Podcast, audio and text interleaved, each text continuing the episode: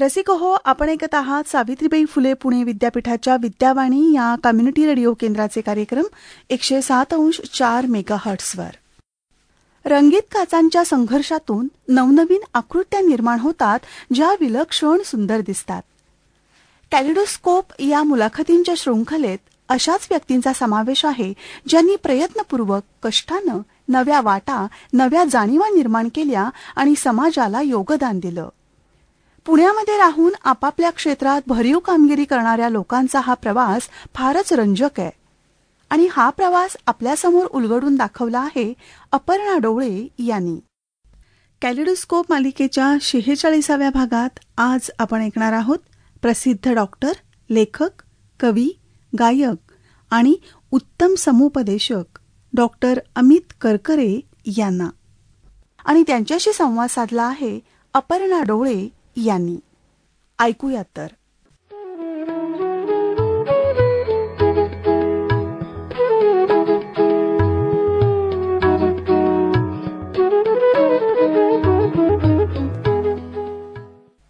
कोण जाणे केवढा तू व्यापतोस आकाशाला आकाशाचा अर्थदेशी एका मातीच्या कणाला.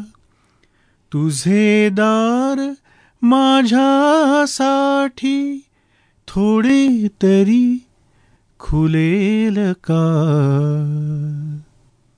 मना तुझे मनोगत मला कधी कळेल का? तुझ्या परी गूढ सोपे तुझ्या परी गूढ सोपे होणे मला जुळेल का?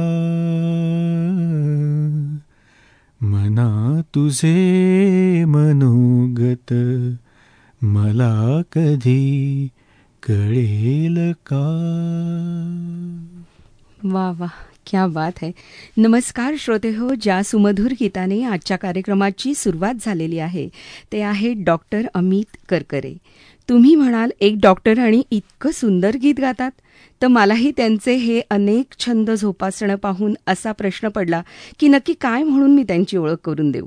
एक उत्तम डॉक्टर एक उत्कृष्ट लेखक एक कवी एक निष्णात समुपदेशक. आणि हे इतकं सगळं असताना जे त्यांचे छंद आहेत जसं आत्ताच तुम्ही इतकं सुंदर त्यांचं गाणं ऐकलेलं आहे तर हे संगीत त्यांचा खास जिव्हाळ्याचा छंद आहे. आणि बरंच काही खरं तर आहे. आणि ते त्यांच्याशी गप्पा मारताना हळूहळू उलगडणार आहेच. तर प्रथम स्वागत करूया डॉक्टर अमित करकरे यांचं. नमस्कार सर. नमस्कार. सर इतकं हरहुन्नरी खरं तर तुमचं व्यक्तिमत्व आहे. त्यातून डॉक्टर म्हटलं की घराण्यात आधीच्या पिढीपासूनच ती सुरुवात होत असते. म्हणजे आई आजोबा सगळी परंपरा असते त्या डॉक्टरकीची तर तसंच तुमच्या बाबतीत सुद्धा आहे का? नाही खरं म्हणजे आमच्या पूर्ण घराण्यामध्ये दोन्हीकडनं म्हणजे आईकडनं आणि वडिलांकडनं खरं तसं बघायला गेलं तर मी पहिलाच डॉक्टर. ओ. आमचं घराणं तसं बँकर्सचं म्हणजे. सगळेजण वेगवेगळ्या बँकांमध्ये आहेत प्रायव्हेट बँका गव्हर्नमेंटच्या बँका. सो तसे सगळेजण बँकिंग क्षेत्रामध्ये होते. तुम्ही जी ओळख करून दिलीत ना तर मला असं वाटतं की मी खूप लकी आहे. माझ्या आयुष्यामध्ये. कारण मी खूप छान छान लोकांना भेटलो आणि मला खूप छान छान लोकं भेटली आहेत. आणि तसंच मला असं वाटलं की असं काही ठरलेलं नव्हतं डॉक्टर व्हायचं. एक कोणतरी भेटले त्यांनी मला त्या दिशेला नेलं आणि मी डॉक्टर झालो. ते कोणतरी कोण होते? माझा मित्र आहे शशांक करंबेळकर म्हणून. तर त्याचे वडील वैद्य माधव करंबेळकर. म्हणजे मला खरं जायचं होतं आयुर्वेदिक डॉक्टर व्हायला. पण तेव्हा ते काही मार्क तेवढे पुरेसे मिळाले नाहीत. आणि त्यांनी मला सांगितलं की तू होमिओपॅथीकडे जातोपर्यंत. आणि नंतर मग आपण पुढच्या वर्षी ट्राय करू. सो माधव करंबेकरांनी जे सांगितलं होतं मला होमिओपॅथीकडे नेण्याचं सगळं श्रेय हे माधव सरांना आहे. वा त्यांच्या निमित्ताने आम्हाला इतके छान डॉक्टर मिळाले so thanks to him sir एक डॉक्टर म्हणून तुमचा समाजातल्या सर्व स्तरातल्या व्यक्तींशी संपर्क येत असतो. आणि कितीतरी म्हणजे सेलिब्रिटींपासून ते अगदी रूट्समधले म्हणजे साधे सामान्य पेशंट्ससुद्धा तर हा सगळा एकंदरीत अनुभव तुम्हाला कसा वाटतो? खूपच एनरिचिंग असतो. म्हणजे मी मगाशी म्हटलं ना की मी लकी आहे. तर मेडिकल प्रॅक्टिस त्याच्यातून मिळणारे पैसे आणि ह्या सगळ्या गोष्टी खूप गौण आहेत असं मला असं वाटतं. माझ्यासाठी एक डॉक्टर झाल्यानंतर सगळ्यात जी फार छान गोष्ट घडली म्हणजे खूप लोकांची माझ्या ओळखी झाल्या. मला बोलायला आवडतं वन टू वन सो इतक्या लोकांशी आणि इतक्या विविध क्षेत्रातल्या लोकांशी ओळखी झाल्या. आणि तुम्ही मग अशी सेलिब्रिटी म्हणलात तर हो म्हणजे बऱ्यापैकी काही लोक सेलिब्रिटीज माझे पेशंट आहेत. पण ना मला असं सेलिब्रिटीजशी बोलल्यानंतर असं लक्षात आलं की ना ते पेशंट असतात ते पण म्हणजे ते पण हो. माणसंच असतात. हे पण लक्षात येतं की त्यांना तीच सुखदुःख असतात. इनफॅक्ट त्यांना आपल्यापेक्षा जास्ती प्रॉब्लेम्स असतात. कारण हो, आपण चार ठिकाणी कुठे उभे राहून आपण चहा पिऊ शकतो ते नाही पिऊ शकत. खरंच.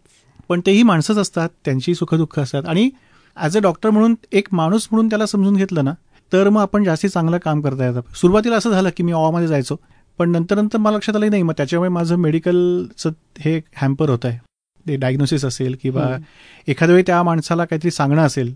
ॲज अ डॉक्टर म्हणून की सो ते सगळं हॅम्पर होत आहे त्याच्यामुळे मग नंतर असं लक्षात आलं की नाही ही पण माणसंच आहेत आणि त्याहीपेक्षा ना जे सामान्य माणसं आहेत ना त्यांनी मला खूप शिकवलं असं मला लक्षात आलं हो.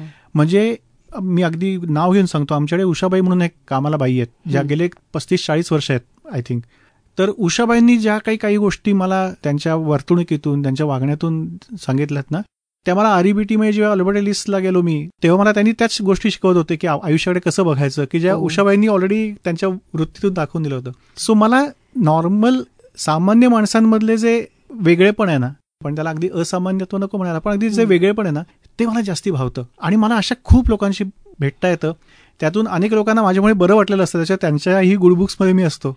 त्याच्यामुळे ती एक मोठी that's the biggest treasure that I have being a doctor पण जेव्हा फोनवर गप्पा मारल्या तेव्हा तुम्ही सांगितलं की एक खूप छान गोष्ट अशी होती की तुमचं जे काही बालपण आहे ते साध्या मराठी शाळांमधनं झाल्यामुळे म्हणजे चांगल्या मराठी शाळांमधनं झाल्यामुळे सर्व प्रकारचे मित्रमैत्रिणी तुमच्या अवतीभोवती होते म्हणजे समाजातल्या सर्व स्तरातले होते. म्हणजे त्याच अनुषंगाने तुम्ही तुमच्या लेकींसाठी सुद्धा अशीच एक शिधा दिली होती आणि ते शिधा म्हणजे दोन हजार एकोणीस साली तुमचं अक्कल खातं हे पुस्तक प्रकाशित झालं ज्याच्यामध्ये ब्लॉगच्या रूपाने लिहिलेल्या त्रेपन्न पत्रांचा समावेश आहे. आणि जसं मी म्हटलं की ही पत्र खास तुम्ही तुमच्या मुलींना उद्देशून लिहिलेली आहे काय सांगाल त्याबद्दल? आम्ही आता ज्या वयोगटात आहोत ना चाळीशी पंचेचाळीशी तर. तिथे मी बहुतांशी माझे मित्र असं बघितलं की प्रॉपर्टी करणं किंवा इन्व्हेस्टमेंट्स करणं. या सगळ्या गोष्टींमध्ये ते खूप चर्चा आमची चालू असायच्या. मी मीही त्याच्यामध्ये अगदी ऍक्टिव्हली सहभागी असायचो. पण मला असं वाटलं की माझाच अनुभव स्वतःचा असा आहे. माझ्या आईवडिलांपेक्षा आज माझं उत्पन्न जास्ती आहे आणि अर्थातच कारण पुढची पिढी आहे. तो जो हिशोब मी लावला तर मला असं वाटलं की माझी मुली ज्या काही शिकतील दोघीजणी तर त्यांचं उत्पन्न खूप असणार आहे माझ्यापेक्षा. आणि माझं जे काही थोडीफार जी काही गुंतवणूक आहे किंवा जी काही पुंजी मी साठवलेली असेल त्याचा त्यांना असं काही खूप मोठा काही उपयोग होईल असं नाही तेव्हा. तेव्हा मला असं लक्षात आलं की हे जे सगळं शेअर्स किंवा फ्लॅट्स असतील काय पैसे असतील एफडीज असतील त्यापेक्षा जास्ती महत्त्वाचं आहे ते माझा जो अनुभव आहे या चाळीस बेचाळीस वर्षात मला मिळालेला तर तो त्यांच्याकडे नसणार आहे. सो तो कुठेतरी त्यांच्याकडे लिहून ठेवला पाहिजे त्यांच्यासाठी. तो डॉक्युमेंट झाला पाहिजे. कारण आता त्या लहान होत्या तेव्हा. मी दोन हजार अठरा साली म्हणजे जवळजवळ आत्ताच त्या बारावी आणि सहावीमध्ये आहेत. हो. तर तेव्हा तर त्या अजूनच लहान होत्या. सो. आत्ता जर त्यांना मी सांगितलं तर कळणार नाही. पण कुठेतरी डॉक्युमेंट व्हायला हवं. कारण पुढे मागे त्या परदेशी असतील मी नसेन कदाचित त्यांच्या अगदी शेजारी त्यांना. सांगायला. तर मग कुठेतरी डॉक्युमेंट व्हायला हवं म्हणून हे अक्कल खातं हे लिहिलं. हे खूप वर्ष डोक्यात होतं माझ्या. आणि अभय नामदार नावाचा एक मित्र आहे तर त्याच्या पुशमुळे मी मी लिहिता झालो ऍक्च्युली वा डोक्यात जरी असेल तरी म्हणून मी मगाशी म्हटलं ना मला खूप चांगली लोक भेटली आहेत आयुष्यात आणि. त्यांच्यामुळे मी आता मे आपण जे इथे बोलतोय. त्याचं कारण ती सगळी माणसं आहेत त्यांनी मला धरून इथपर्यंत पोहोचवलेलं आहे या. स्टुडिओपर्यंत सर मला वाटतं या अक्कल खातेचं जे प्रकाशन झालं ते सुद्धा मीनाताईंच्या हस्ते झालं हो, हो. ती सुद्धा आठवण सांगा मीना चंदावरकर यांच्याबद्दल मी माझ्या दोन मामे भावांकडनं ऐकून होतो अनुप मिराशी आणि अमर मिराशी त्यातल्या त्यात अमर मिराशी हे दोघ जण अभिनवचे. आणि खूप लहानपणापासून मी मीना टीचर हा एक माझ्यासाठी एक अनुपशी बोलताना आम्ही एक आम्हाला असं आम्हाला दोघांनाही असं वाटलं की त्या डंबलडोर सारख्या आहेत. की पूर्ण सगळ्या मुलांना आपलंसं करून घेणाऱ्या एक मुख्याध्यापिका. आणि त्यांच्याबद्दल खूप ऐकून होतो पण मी होतो नुमोवित. आणि आम्ही काय अभिनवमय नव्हतो त्याच्या मीना टीचर सारख्या टीचर आम्हाला नव्हत्या. पण असं कुठेतरी वाटायचं की यांच्याशी काहीतरी आपलं कनेक्शन असायला हवंय. आणि अगेन ॲज साईड ना की लक आहे माझ्या बाजूला नेहमी असतं. हं. तर त्यांना जाऊन मी भेटलो. त्या म्हणल्या की मी काही फारसं जाहीर कार्यक्रम आता करत नाही. पण मी तरी पण मी एक दोनदा त्यांना तरी पण जरा गळ घातली. तर त्या. म्हणल्या मी पुस्तक एकदा वाचीन. आणि त्याच्यानंतर मग मी तुम्हाला कळवते. आणि असं बोलत बोलत ते नुसतं चालत होतं मी त्यांना पूर्ण पुस्तकाचा प्रिंट आउट काढून घेऊन गेलो होतो. एक दोन पानं त्यांनी बहुतेक वाचली. आमचं बोलणं चालू असताना. आणि त्या मला म्हणलं ऐका दोन तीन दिवसांनी नका फोन करू मी येईन तुमच्या कार्यक्रमाला. आणि आय वॉज व्हेरी हॅपी कारण. त्या बाई खूप छान आहेत. त्यांनी. खूप चांगली चांगली लोक घडवलेली आहेत. आणि somehow I wanted to get connected to her पण त्यांनी खूप छान भाषण केलं इनफॅक्ट आणि मलाच असं वाटलं की खरंच मी एवढं चांगलं पुस्तक लिहिलं आहे का? पण त्या शी वॉज व्हेरी हॅपी त्यांनी माझ्याकडनं दहा पंधरा प्रती घेतल्या. त्या म्हणल्या मी हे चांगल्या चांगल्या लोकांना मी या प्रती देईन so that was a very good experience वा क्या बात आहे किती छान. सर तुम्ही आत्ता म्हणालात की लेकींसाठी तुम्ही ही त्यांच्यासाठी आपण म्हणू प्रॉपर्टी ठेवलेली आहे विचारांची. आणि हाच जो तुमचा विचार हा समाजातही म्हणजे जाता तुम्ही जेव्हा तो तिथेही दिसतो. कारण विवेकी विचार असा एक उपक्रम तुम्ही करता ज्याच्यामध्ये विद्यार्थ्यांना नीतिमूल्याची जोपासना कशी करायची हे सांगता. त्याचप्रमाणे वसंत व्याख्यानमालेतही तुम्ही संत सोये सांगती याद्वारे संत साहित्याचं निरूपण करता. सो हा सगळा जो तुमचा संत साहित्याचा प्रवास आहे किंवा हे जे काही विवेकी विचार आहे हे खूप छान वाटतंय. तर श्रोत्यांनाही ऐकायला आवडेल त्याबद्दल. आत्ता ना सध्या एक खूप एक शब्द सगळ्यांच्या अगदी तोंडी आहे तो म्हणजे पॅन्डेमिक सो कोविडमधून आपण सगळेजणच आता बाहेर पडलो आहे पण मला असं वाटतं की सगळ्यात मोठा पॅन्डेमिक जो आत्ता ऑलरेडी सुरू झालेला आहे जगभरातला तो म्हणजे डिप्रेशन पॅन्डेमिक किंवा मेंटल इन्स्टॅबिलिटी पॅन्डेमिक खूप अस्थिर आहेत लोक. आणि जास्तीत जास्त अस्थिर होत आहेत कारण सोशल मीडिया खूप आहे. सोशल मीडिया हे केवळ साधन आहे. आपण ऑलरेडी अस्थिर होत चाललेलो आहोत. आणि मला असं वाटतं की या सगळ्याला कुठेतरी म्हणजे माझ्या अक्कलखातेमुळे पण मी हे लिहिलेलं आहे की अजून एक दहा वर्षानंतर तुमच्या बँक बॅलन्सपेक्षा तुमचा मेंटल बॅलन्स किती चांगला आहे? याच्यावर तुमची ऐपत ठरेल. सो कुठेतरी या मेंटल बॅलन्सला माझं पण एक जबाबदारी आहे ना की कुठेतरी त्याला नीट आणण्याची एक जबाबदारी आहे माझ्यावर. त्याच्यासाठी दोन उपक्रम होते. एक म्हणजे विवेकी कट्टा या नावाने मी एक टेलिग्राम ग्रुप आहे. माझा ट्विटर हँडल आहे. विवेकी कट्टा. आणि एक खरंच एक पॉडकास्ट सुरू करतोय मी. ज्याच्यावर वेगवेगळ्या प्रकारे कुठल्याही आपल्या नॉर्मल आयुष्यामध्ये आपल्या नॉर्मल रोजच्या जगण्यामध्ये ते काही अप्स अँड डाऊन्स येतात इमोशनली आपल्याला. टेन्शन येतं आपल्याला त्रास होतो चिडचिड होते. कोणतरी रस्त्यात काहीतरी भांडण झालं की त्रास होतो. ह्याच्यावर विवेकी पद्धतीने कसा मार्ग काढायचा? याच्यावरचे लेख असतील. मी मगाशी म्हटलं तसं त्याप्रमाणे नॉर्मल भेटणाऱ्या लोकांशी मुलाखती असतील त्याच्यावर जेणेकरून प्रत्येकाने काहीतरी एक आयुष्यातलं शिकलेलं असतं. आणि. ते पण कुठेतरी पुढे यायला हवंय. दरवेळी सेलिब्रिटींची का मुलाखत घ्यायची? नॉर्मल माणसांनी जे काही आयुष्याबद्दल अनुभव घेतलेला आहे त्यांनी वेगळ्या पद्धतीने त्याच गोष्टीला बघितलेला आहे. तर त्याही गोष्टी पुढे यायला हव्यात असा एक त्याच्यामागे साधारण त्याचा. हेतू आहे किंवा. त्याचा एक गोषवारा आहे तसंच अक्कल खात्याचं पण त्याच्यावर वाचन होईल कारण काही मुलं अशी आहेत की ज्यांना मराठी कळतं पण वाचता येत नाही हो, सो हो, अक्कल हो. खाते त्याच्यावर ॲज अ ऑडिओ बुक म्हणून पण येईल. याच्याच बरोबर मला असं वाटतं की संत साहित्य जे आहे आपलं तुकोबा असतील माऊली असतील किंवा समर्थ रामदास असतील तुकडोजी महाराज असतील यांच्या ओव्या आणि अभंगातून आत्ताच्या सोशल मीडियाच्या काळात जे काही आपल्याला भावनिक थोडंसं अस्थिरपणा आलेला आहे. हं. त्याच्यावर खूप चांगले मार्ग त्यांनी सांगितलेले आहेत. म्हणजे अगदी एक उदाहरण देतो. हो नक्कीच. ट्रोलिंग हा सध्या खूप सगळ्यात जोरदार हे आहे. की तुम्ही काही लिहिलं तरी लोक तुम्हाला ट्रोल करतात. तुम्ही हो. फेसबुकवर काही लिहा लगेच जोरदार एक विरोधी विरोधी पार्टीचे लोक. आणि अत्यंत हीन पद्धतीने ते सगळं चालू असतं. म्हणजे हो. ती स्त्री आहे का पुरुष आहे तर. आपण काही नाही. सगळे निर्बंध सोडून लोक आरडाओरडा. करत असतात. तर दासबोधामध्ये असा सत्वगुण सांगताना समर्थ रामदास सांगतात की लोक बोलती विकारी तरी अधिक प्रेमाधरी. निश्चय बाणे अंतरी तो सत्वगुण. म्हणजे लोक किती जरी विकारीपणे म्हणले किंवा ते म्हणले की हा काही लोक तुमच्याबद्दल काही ना काहीतरी बोलत राहतील. हो. तरी पण तुम्हाला जर असं वाटत असेल की आपण जे करतोय ते चांगलं आहे बरोबर आहे. आणि त्याच्याबद्दल जर तुम्ही निश्चय बाळगून जर तुम्ही त्याप्रमाणे मार्गक्रमण करत गेलात तर ते सत्वगुणाचं लक्षण आहे. हा म्हणजे हे ट्रोलिंगसाठी त्यांनी लिहून ठेवलं असं वाटतं. किंवा अजून एक गमत म्हणून सांगतो. तुकोबांनी असं लिहून ठेवलेलं आहे की. नवनीत तोवरीत कडकडी लोणी निश्चळ होऊन राहे मग. म्हणजे उपमा देताना अगदी घरातल्या बाईला तेव्हाची अगदी हाऊसवाईफच असायची आता तर. बाहेर पडली. पण अगदी घरातल्या बाईला सुद्धा कळेल या ह्याच्यात त्यांनी सांगितलं होतं की हे बघ तू जोपर्यंत ते लोणी कडवत असतेस त्याला जेव्हा तू उष्णता देतेस तोपर्यंत ते बुडबुडे येत राहतात ते उकळत राहतं. त्याचं एकदा तूप झालं. लोण्याचं तूप हे अजून रिफाईंड अवस्था. एकदा त्याचं तूप झालं त्याला किती बाहेरनं हिट लावा त्याला बाहेरनं किती आरडाओरडा त्याला रागवायचा प्रयत्न करा. ते निश्चळ राहतं काही त्याला फरक पडत नाही ते. त्याचं त्याचा बॅलन्स राखून होतं. आपल्याला तुपासारखं व्हायचंय. क्या बात आहे. किती छान. तर हे मला असं वाटतं की कुठली तरी फिरंगी लोकांचे बेस्ट सेलर पुस्तकं वाचण्यापेक्षा म्हणजे ती वाचावीत. त्यापेक्षा आपल्या माझघरात जी ही सगळी पुस्तकं ऑलरेडी आहेत आणि जी आपली परंपरा आहे हो. सातशे वर्षांची आज आज आत्ता वारी चालू आहे सध्या. हो. तर सातशे वर्षांची परंपरा हे आहे. तर ते सोडून आपण उगीच कशाला जगभर हिंडायचं ना? आपल्या घरातच सगळं आहे ठेवलेलं. सो त्याचा वापर विवेकी विचारांसाठी कसा होईल? हा एक थोडासा प्रयत्न आहे. वसंत व्याख्यानमध्ये त्याच्याबद्दलच व्याख्यान झालं की. वेगवेगळे संत विचार आणि अभंग ओव्या घेऊन त्याच्यातून सध्याच्या सोशल मीडियामध्ये आपल्याला मेंटल बॅलन्स कसा साध्य करता येईल? आता विद्यार्थ्यांच्याच अनुषंगाने मी पुढचा प्रश्न तुम्हाला विचारते की विद्यादान सहाय्यक मंडळात एक कार्यकर्ता पालक आणि समुपदेशक अशा दुहेरी भूमिका तुम्ही उत्तमरित्या पार पाडताय. हे मी उत्तमरित्या इतक्या कन्फर्म किंवा इतक्या ठामपणे म्हणते त्याचं कारण आज तुमच्यासोबत तुमचा एक विद्यार्थी तुम्ही घेऊन आलात की नवीनच तो पुण्यात आलेला आहे. तर चल इंटरव्ह्यू कसा असतो बघ किंवा रेडिओ केंद्र कसं असतं बघ. तर हा एक अनुभव तुम्ही नव्याने त्याला देताय. सो इतकं रूट्समध्ये जाऊन तुम्ही ते काम मनापासनं करताय. आणि त्यामुळे मला तो खूप एक आनंद वाटला ते पाहूनच. आणि पुणे विद्यापीठात आज आपण ही मुलाखत घेत आहोत. हा एक योगायोग सुद्धा मी म्हणू शकते.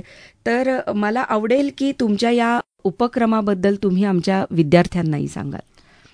विद्यादान सहाय्यक मंडळ हे दोन हजार आठ साली सुरू झालं आणि आमच्या महाराष्ट्रामध्ये सहा शाखा आहेत आता. म्हणजे मुंबई पुणे नागपूर औरंगाबाद अशा वेगवेगळ्या ठिकाणी. आणि आत्ता साधारण या या घडीला साडेचारशे मुलांना आम्ही वेगवेगळ्या प्रकारची मदत करतोय. आजवर हजारोंपेक्षा जास्ती मुलं विद्यादानमधून बाहेर पडलेली आहेत. मदत घेऊन. आर्थिक मदत हा एक भाग आहे फक्त आणि तो खूप छोटा भाग आहे असं मला वाटतं. विद्यादानचा कारण आर्थिक मदत तर देत असतात. सीएसआर ऍक्टिव्हिटीज असतात लोकांच्या.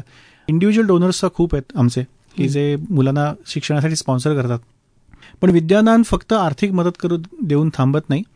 तर विद्यादान त्याही पुढे जाऊन कार्यकर्ता पालक ही एक खूप छान संकल्पना विद्यादानमध्ये मी कार्यकर्ता पालक आहे त्यांचा.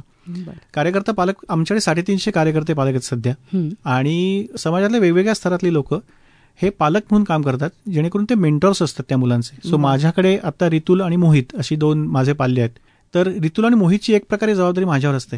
कारण ही जी मुलं येतात ती आर्थिकदृष्ट्या दुर्बल असतात. त्यांना पैसे कमी आहेत म्हणून शिकता येत नाही पण त्यांना खूप होतकरू असतात खूप शैक्षणिकदृष्ट्या खूप चांगली असतात. जिद्द खूप चांगली असते मार्क. फक्त गरजेचं नाही जिद्द असते. म्हणजे अगदी पैसे जरी कमी असले आई वडिलांकडे किंवा काही परिस्थितीमुळे. तरी त्याच्यातून ते नोकरी करून आणि असं करून शिकत असतात अशा. वेळी मग आपण फक्त त्यांना आर्थिकदृष्ट्या मदत न करता त्यांची शिक्षण राहणं खाणं आणि त्यांची फी हे सगळं विद्यादान तर्फे दिलं जातं. थोडाफार शेअर त्यांच्या पालकांकडनं घेतला जातो. पण मॅक्झिमम म्हणजे ऐंशी नव्वद टक्के हे विद्यादान देतं पण त्याबरोबर त्यांना मेंटोरिंग केलं जातं वेगवेगळ्या प्रकारचे सॉफ्ट स्किल्स त्यांना शिकवले जातात त्यांनी एक पुस्तक दर महिन्याला वाचणं अपेक्षित असतं आणि माझं काम हे आहे की मोहित आणि रितुल एक पुस्तक वाचतायत ना. ते व्यवस्थित मायाशी संपर्क साधतायत ना ते इंग्लिशमध्ये कमी पडतायत का ते कुठे कमी पडतायत. काय व्हायला हवं मी आत्ता जे आपण मी त्यांना ह्याच्यात घेऊन आलोय आता रेकॉर्डिंग स्टुडिओमध्ये ते पण तेच आहे की त्याला जास्तीत जास्त पण एक्सपोज करणं मी माझ्या मुलींची जी काही काळजी घेईन मी. माझ्या मुलींना ज्या प्रकारे मोठं करीन त्यांना ज्या प्रकारे वेगवेगळ्या गोष्टींना मी एक्सपोजर देईन तसंच माझ्यावर या दोघांची जबाबदारी आणि आता असेच माझ्यासारखे साडेतीनशे पालक आहेत की जे साडेचारशे मुलांची जबाबदारी घेऊन त्यांना अत्यंत सुंदर पद्धतीने त्यांच्यावर संस्कार करतात आणि हे जास्ती महत्वाचं आहे कारण काय होतं ना की बरेचदा असं होतं की यांचे पालक आर्थिक परिस्थितीमुळे पुरेसं लक्ष नाही देऊ शकत. आणि कारण त्यांना बाकीच्याच गोष्टी इतक्या पडलेल्या असतात. माझ्या मते आत्ता आपण विद्यापीठामध्ये बोलतोय तर पुणे विद्यापीठात पण अशी शंभर टक्के काही मुलं नक्की असतील विद्यार्थी असतील की ज्यांना हं. आर्थिक परिस्थितीमुळे काही वेळा पुढच्या काही गोष्टी शिकता येत नाहीयेत हो. तर विद्यादान सहाय्यक मंडळाची वेबसाईट त्यांनी शंभर टक्के बघावी V S M Thane dot O R G. असं त्याचं संकेतस्थळ आहे आणि त्याच्यावरनं त्यांना अगदी म्हणजे जेवढं शक्य आहे तेवढे आम्ही मॅक्झिमम लोकांना मदत करायला आम्हाला आवडेल कारण तो आमचा आता ते आमचं मिशन आहे आता आमच्या सगळ्यांचं. खूप खूप आभार त्याच्यासाठी तुमचे. कारण मला वाटतं की जसं तुम्ही म्हणालात की पॅन्डेमिकमुळे आधी पालकच संकटात आहेत. त्यामुळे हा तरुण वर्ग तर आणखीनच डिप्रेस आहे. सो मला वाटतं की आता सरांनी सांगितल्याप्रमाणे जरूर वेबसाईटवर जा आणि ज्यांना अशी मदत हवी आहे त्यांनी खरंच संपर्क साधा. सर तुमचे अनेक छंद आहेत ज्याच्यामध्ये गायनासाठी खास एक छंद ग्रुप निर्माण करून तुम्ही समईच्या शुभ्रकळ्या किंवा तीचं चैत्र यामिनी यासारखे अनेक छान कार्यक्रम सादर केलेत. आणि आदरणीय सुधीर मोघे किंवा पु ल देशपांडे आनंद मोडक यासारख्या दिग्गज व्यक्तींचा सहवास तुम्हाला लाभलेला आहे. जसं तुम्ही म्हणालात की खूप मोठ्या मोठ लोकांचा म्हणजे तुमच्या आयुष्यामध्ये सहभाग आहे. तर हे सगळे अनुभव आम्हाला सांगा ना आवडेल ऐकायला. मी मगाशी जे पहिल्या अगदी कार्यक्रमाच्या सुरुवातीला गाणं म्हणलं ते मोघे सर आणि मोडक सर यांचं. गाणं होतं. या दोघांचा विशेष करून मोघे सरांचा माझ्यावर खूप प्रभाव आहे. मी एक पाच दहा वर्ष त्यांना ओळखत होतो आणि मोघे सरांचा एक त्यांनी पहिलं संगीत दिलेलं म्हणजे ते खरं म्हणजे गीतकार पण ते संगीतकार पण खूप चांगले होते. आणि त्यांनी पहिलं संगीत दिलेलं गाणं म्हणजे रंगुनी रंगात साऱ्या रंग माझा वेगळा गुंतुनी गुंत्यात साऱ्या पाय माझा मोकळा. आणि मला असं वाटतं की त्यांच्या आयुष्याचं ते एक ते गमक होतं. की ते एवढ्या गोष्टी त्यांनी केल्या वेगवेगळ्या गोष्टी. आणि एवढं करून त्यांच्याकडे एक अलिप्तता होती वेगळ्या प्रकारची. करायचं आणि सोडून द्यायचं. म्हणजे त्यांच्या अनेक गीतांना ती खूप चांगली असूनही बक्षिसं मिळाली नाहीत. अनेक गीतांना म्हणजे मागे टाकली गेली. आणि हे खूप वेळा होतं या क्षेत्रामध्ये. पण सरांना कशाचंच काही नव्हतं. की ठीक आहे ते ते म्हणायचं की ते एकदा गीत झालं की ते त्याच्या त्याच्या नशिबाने जातं. मला वाटतं हृदयावर राज्य करतात. एक्झॅक्ट खरं आहे खरं. अगदी. बक्षीस कशाला?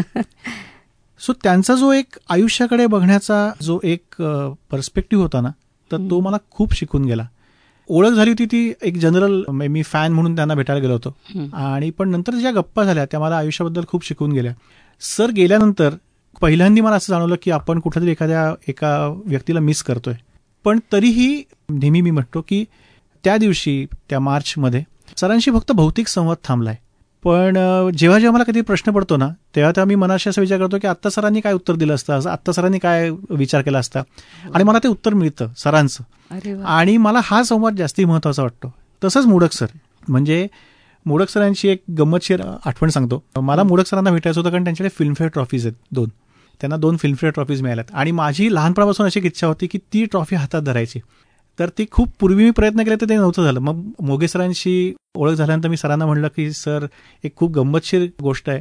पण म्हणलं मला मोडक सरांना भेटायचं बरं का. तर ते म्हणले कशाला भेटायचंय? भेटू की म्हणे काय काय अवघड नाहीच आहे कारण ते अगदी जवळचे मित्र होते. अच्छा. तर म्हटलं सर ती फिल्मफेअर ट्रॉफी हातात घ्यायची त्याच्याशिवाय कावळा शिवणार नाही म्हटलं हो. तर इतकं इतकं म्हणलं मला ती इच्छा आहे की ती ट्रॉफी एक हातात घ्यायची आहे.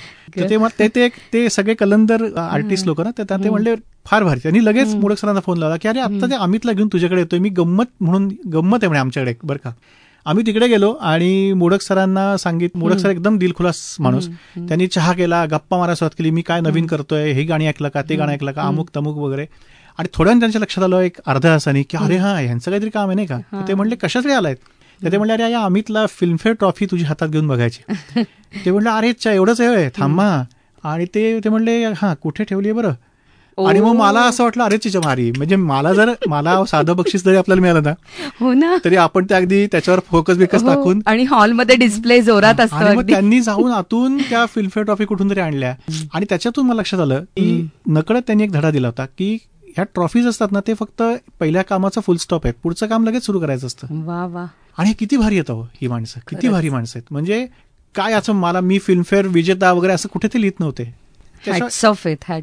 खरंच खरंच. आणि हे जे ते त्यांच्या वागणुकीतून शिकवतात ना म्हणून मी म्हटलं ना मी फार लकी आहे की मला इतकी लोक भेटली चांगली चांगली. मला अरुण त्यांच्याशी खूप चांगला आमचा त्यांचा सहवास लाभला. गंमत म्हणजे पूर्वी मी एक गाण्याचा कार्यक्रम करायचो तेव्हा मी या जन्मावर गाणं एका चिंचवडला कार्यक्रम होता आणि तिथे मी चुकलो होतो ते गाणं म्हणताना. मी चाल चुकवली होती कडव्याची.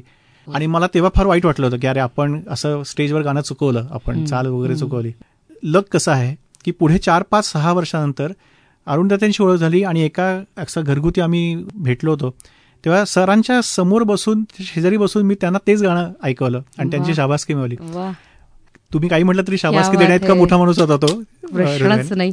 आणि अंगावर काटा आला मलाही ते ऐकून एक्झॅक्टली पण गंमत सांगतो त्यांची त्याच्या पुढे. की त्यांना मी नमस्कार केला ते गाणं म्हणून. आणि ते म्हणले खूप छान चांग- चांगलं म्हणलंस पण स्वतःचं काहीतरी गात जा. माझं नको म्हणू.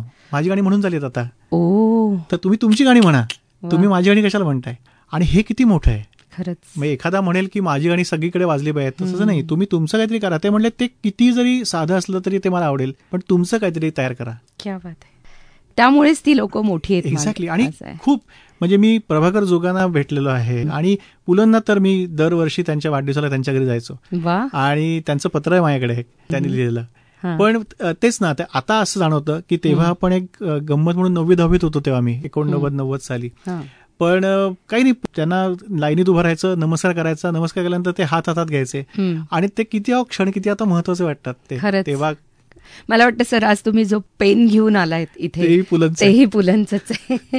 किती छान. म्हणजे अजूनही ते प्रेम तसंच तुम्ही जतन करून ठेवलेलं आहेत. खरंय खरंय खरंय. सर हे सारं करत असताना म्हणजे आज जसं मी म्हटलं की एक हरहुन्नरी व्यक्तिमत्व हे मी आत्ता म्हणते किंवा म्हणजे समाजाचा असा आहे की ओके समाजाला ॲक्सेप्ट असतं की हां ही व्यक्ती ऑलराऊंडर आहे असं त्याला म्हटलं जातं. पण एक काळ असा होता की अरे काय एक न धड भाराभर चिंध्या हा धड नक्की डॉक्टर आहे का? नक्की गाणं म्हणायचं आहे की नक्की याला काय करायचं आहे आणि मग हा प्रसंग मला वाटतं तुम्हालाही तुमच्याही आयुष्यात आला. तुम्हालाही थोडंसं जे आपण म्हणतो ना हिणावणं तसं हिणावलं गेलं. आणि अशा लोकांकडे दुर्लक्ष करून तुम्ही त्यांना म्हणजे वेगळ्या प्रकारे तुम्ही धडा शिकवला असं मी म्हणेन पण तुम्ही स्वतःला घडवलं त्यांना धडा शिकवायचा म्हणून नाही पण त्यातून तुम्ही स्वतः घडलात आणि ते खूप छान आहे. तर मला वाटतं हे विद्यार्थ्यांनाही जरूर तुम्ही सांगा की हे कसं केलं खरं सतत काही ना काहीतरी वेगळं चालू असायचं. म्हणजे मला असं वाटतं की मी एक एका क्षेत्रात काही फार काळ रमत नाही. सध्या आता मी काहीतरी वेगळंच वाचन करतोय. आता संत साहित्य म्हणजे माझी बायको मालविका नेहमी म्हणते की आता सध्या हे खूळ आहे का? ओ तर म्हणजे अजूनही चालूच आहे. म्हणजे ते असं नाही म्हणणार की ती मला चिडवते किंवा हे करते. पण तिला माहिती असतं की काही ना काहीतरी एकदम एक धरलेलं असतं. मग त्याच्यातच वाचन तेच चालू असतं. मध्ये स्टॉक मार्केट झालं. मग तेही चालू आहे. मग वेगवेगळ्या प्रकारचे छंद झाले. तर हो सुरुवातीला एक इन्स्टिट्यूट होती जिथे मी होमिओपॅथीमध्ये पोस्ट ग्रॅज्युएशन करत होतो. तिथल्या लोकांकडनं किंवा इवन आधीसुद्धा माझ्या शिक्षकांकडनं किंवा इवन घरी पण काही लोक की बाबा तू एक का नाही करत आहेस? तू आता मेडिकल लागलायस ना मग ते अभ्यास करणं नीट हे काय चाललंय? कारण मला आठवतंय मेडिकल आय थिंक थर्ड इयरला असताना मी रेडिओवर गाण्यासाठी एका मित्राला मदत केली. म्हणजे तो संगीतकाराची परीक्षा देत होता आणि आम्ही तिथे गायक म्हणून आम्ही सगळेजण होतो. आणि. माझं म्हणजे फायनल एक्झाम अगदी काही काही आठवड्यांवर आली होती. म्हणजे ओ. महिना पण नाही आठवड्यांवर होती आणि मी रेडिओचं रेकॉर्डिंग करत होतो. तेव्हा मला बाबांनी पण विचारलं होतं की अरे परीक्षा द्यायची आहे ना यावर्षी? पण त्याच वर्षी मी पहिला पण आलो होतो एका विषयामध्ये युनिव्हर्सिटीमध्ये तर सांगायचा मुद्दा असा की असं खूप वेळा झालेलं आहे की एक खरंच एका म्हणजे असं एक इंग्लिशमध्ये जे म्हणतात ना की jack of all trades and master of none. तर त्याच्या पुढचं एक अर्धवाक्य आहे खरं म्हणजे की जे. आता मला जास्ती पटतं. But it is always better to be a jack of all trades rather than being just master of just one हा एकच गोष्ट मला येते. म्हणजे समजा तेंडुलकर म्हणला की मला फक्त बॅटिंग म्हणजे बॅटिंग येते तो आहे त्याच्यामध्ये देव असेल. पण मग स्वयंपाक काय बाकी सगळ्या गोष्टी आहेत ना? एवढ्या आयुष्यात अहो एक आयुष्य आपलं. त्याच्यामध्ये एवढ्या गोष्टी करण्यासारख्या त्याच्यातून आनंद घेणार काय? स्वयंपाकात स्वयंपाकघरात आनंद असतो. सगळीकडे आनंद असतो. ते सगळे आनंद घेत राहायचे.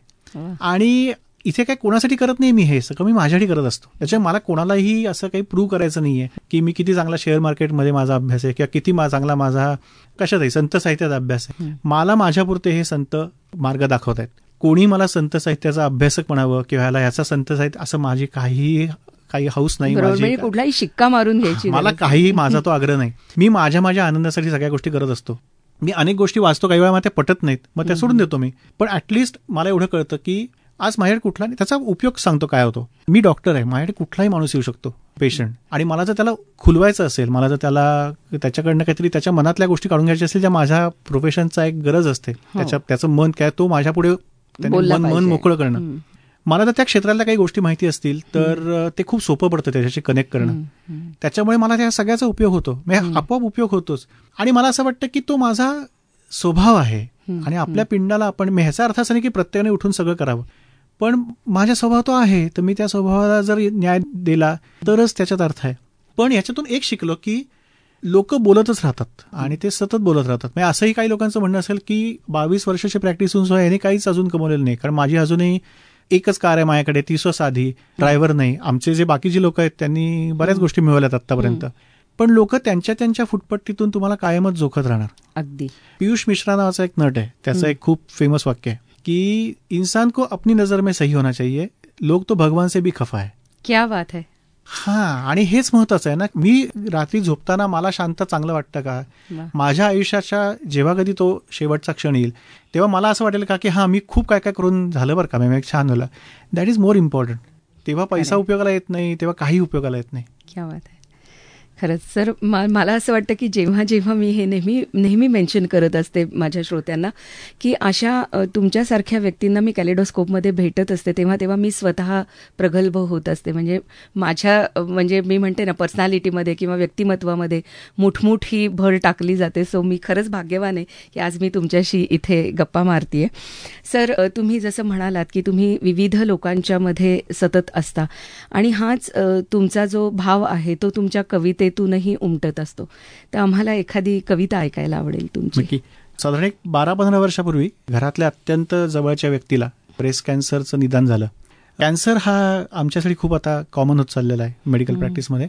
पण तुझ्या घरी येतो ना तुमच्या तेव्हा त्याचा अनुभव खूप वेगळा असतो हम्म. आत्तापर्यंत पेशंटला आम्ही सांगत होतो की बाबा हां तुम्हाला कॅन्सर झालेला आहे आपण हे करूया ते करूया. तिथेही थोडासा इमोशनल भाग असायचाच पण जेव्हा अगदी जवळच्या घरातल्या व्यक्तीला कॅन्सर झाला आमच्या तेव्हा त्याचा खूपच वेगळा अनुभव होता. माझं नातं थोडंसं वेगळं होतं. त्यांची मुलगी त्यांचे पती त्यांच्या बहिणी या सगळ्या त्यांची खूप काळजी घेत होत्या. पण माझं थोडंसं नात्यामुळे आपण तेवढंच छान एक्सप्रेस करू शकत नाही. आपल्या मनातलं दुःख असतं काही वेळा. काही वेळा असं होतं की डॉक्टर आहे पुरुष आहे तर ते कसं तर असं खूप वेगवेगळे विचार होते. ते थोडेसे या कवितेमधून आले. दुसरी गोष्ट अशी झाली की आपल्या घरात आल्यानंतर मग आपण चार लोकांशी दुःख भरून दाखवायला लागतो. आणि मग असं कळलं की प्रत्येक घरामधून एक अनुभव येत होता. हो या हिला पण झालाय हिला पण झालाय. मग असं लक्षात आलं की अरे सगळ्यांच्याच घरात आहे की हे मग आपलं काही दुःख एकट्याच नाही आहे मग ते दुःख उलट हलकं होतं. आणि तेव्हा मी असं बघितलं की त्यांच्या मुलीनी त्यांची इतकी छान काळजी घेतली. की ती ती त्यांची आई झाली. आणि हा जो एक खूप सगळा जो प्रोसेस होती ना म्हणजे ते निदान झाल्यापासून म्हणजे होत्याचं अचानक नव्हतं झालं की काय असं वाटायला लागतं एका क्षणी. तिथपासून ते पुढे एक असा विचार त्याच्यातून मला मनात आला की कारण हा कुठल्याही कॅन्सरसाठी गरजेचा आहे. की कॅन्सर हा ना फक्त एका तुमच्या एका अवयवाला झालेला असतो. तुम्हाला नसतो झालेला. तुम्ही तसेच असता. तुमचे विचार तेच असतात. तुमचे छंद तेच असतात. तुमचा आवाज तसाच असतो. काय वेगळं काय बदलतं? फक्त त्या अवयवाचं थोडंसं काम बदलतं. सो तो एक पाच दहा टक्के एका अवयवाचा एक भाग असतो कॅन्सर. तो शंभर टक्के माणसाला नसतो झालेला. सो मनाला कॅन्सर नसतो झालेला. So तुम्ही मनावर जर फोकस केलात तर तो कॅन्सर तुम्ही माग जाऊ शकता. असं आहे त्या या प्रोसेसची ही कविता आहे. क्या बात आहे. जरूर. काल होते नीट आज गमावला सूर. काल होते नीट आज गमावला सूर भासू लागे सारे मला धुसर धुसर. अगदी निदान झाल्या झाल्याची. अवस्था. काल होते नीट आज गमावला सूर भासू लागे सारे मला धुसर धुसर. काय केला गुन्हा? आला आजार हा भाळी. माझ्याच घरा लागे नजर का माझी? गमावले सुख सारे एकाच क्षणात. रीती झाली संध्याकाळ तनात मनात. मनी वाटे मनी वाटे सांगू नये कोणालाही काही आपलेच भोग मन एकटेच साही. काढले चिमटे तरी दुःस्वप्न तुटेना. काढले चिमटे तरी दुःस्वप्न तुटेना सैर भैर मन कशामध्येही रमेना. सख्या येती भेटायाला सांगती अनुभव. सख्या येती भेटायाला सांगती अनुभव कोठल्या कोणाची एकतरी आठवण. बोलता सांगता फेरा इतरांचा कळे घरटी एक माता याच्या आगीमध्ये जळे. एकाकी सोसले काही जणींनी हे दुःख. एकाकी सोसले काही जणींनी हे दुःख. क्लेश झाले कमी दिसे दुःखातही सुख. नशिबी आले भोग जरी आज माझ्यासाठी. नशिबी आले भोग जरी आज माझ्यासाठी. फुलापरी ठेवी लेक बहिणी आणि पती. नशिबी आले भोग जरी आज माझ्यासाठी. फुलापरी ठेवी लेक बहिणी आणि पती. जन्मा आली नवी नाती नवे भावबंध. जन्मा आली नवी नाती नवे भावबंध हळव्या मना धीर देई मायेचा सुगंध. आज खरा कळे मज नात्याचा पसर. आज खरा कळे मज नात्याचा पसर लेक होई आई घाली मनाला फुंकर. आज खरा कळे मज नात्याचा पसर लेक होई आई घाली मनाला फुंकर. दूर होई मनावरी साठलेले मळभ. दूर होई मनावरी साठले मळभ. बदलली नाही माझी एकही ओळख. रोग फक्त शरीराला ग्रासून या जाई मन परी अबाधित निरोगीच राही. रोग फक्त शरीराला ग्रासून या जाई मन परी अबाधित निरोगीच राही. मी असे न याही पुढे काल होते तशी मी असे न याही पुढे काल होते तशी पाण्यापरी नितळ माझ्या मनापरी जशी. मला वासुद्धा म्हणवत नाही आहे इतकी मी निशब्द झालेली आहे. कारण जसं तुम्ही म्हणालात की तुमच्या जवळच्या व्यक्तीसाठी तुम्ही ही एक कविता लिहिलेली आहे. आणि घराघरात जसं तुम्ही म्हणालात की हे दुर्दैवानी कॅन्सर हा आजार पोचलेला आहे. तसंच माझ्याही खूप जवळच्या व्यक्तीला मी आत्ता ही कविता रिलेट केली आणि सर तुम्ही आज विद्यावाणीच्या कॅलिडोस्कोप कार्यक्रमात आलात आणि इतक्या मनमोकळेपणाने आमच्या विद्यार्थ्यांशी आणि सगळ्या ऐकणाऱ्या पालकांशी सगळ्या श्रोत्यांशी तुम्ही संवाद साधला. त्याबद्दल मी तुमचे खरंच खूप खूप आभार मानते. आणि असेच वरचेवर मला वाटतं आम्हाला संधी द्या आणि उपकृत करा. येत जा आमच्या सगळ्यांशी संवाद साधत जा. नक्की नक्की. आणि मीही तुमच्या सगळ्यांचा आभारी आहे की तुम्ही मला इथे बोलवलं आणि माझ्या मनातल्या ज्या काही गोष्टी असतात त्या बरेच वेळा काही वेळा ना प्लॅटफॉर्म मिळत नाही ते सांगायला. पण त्याच्यासाठी एक प्लॅटफॉर्म मला खूप चांगला उपलब्ध करून दिलात विद्यार्थ्यांपर्यंत पोहोचण्यासाठी हे सगळे विचार. त्यासाठी मीही तुमचे खूप आभार मानतो. धन्यवाद.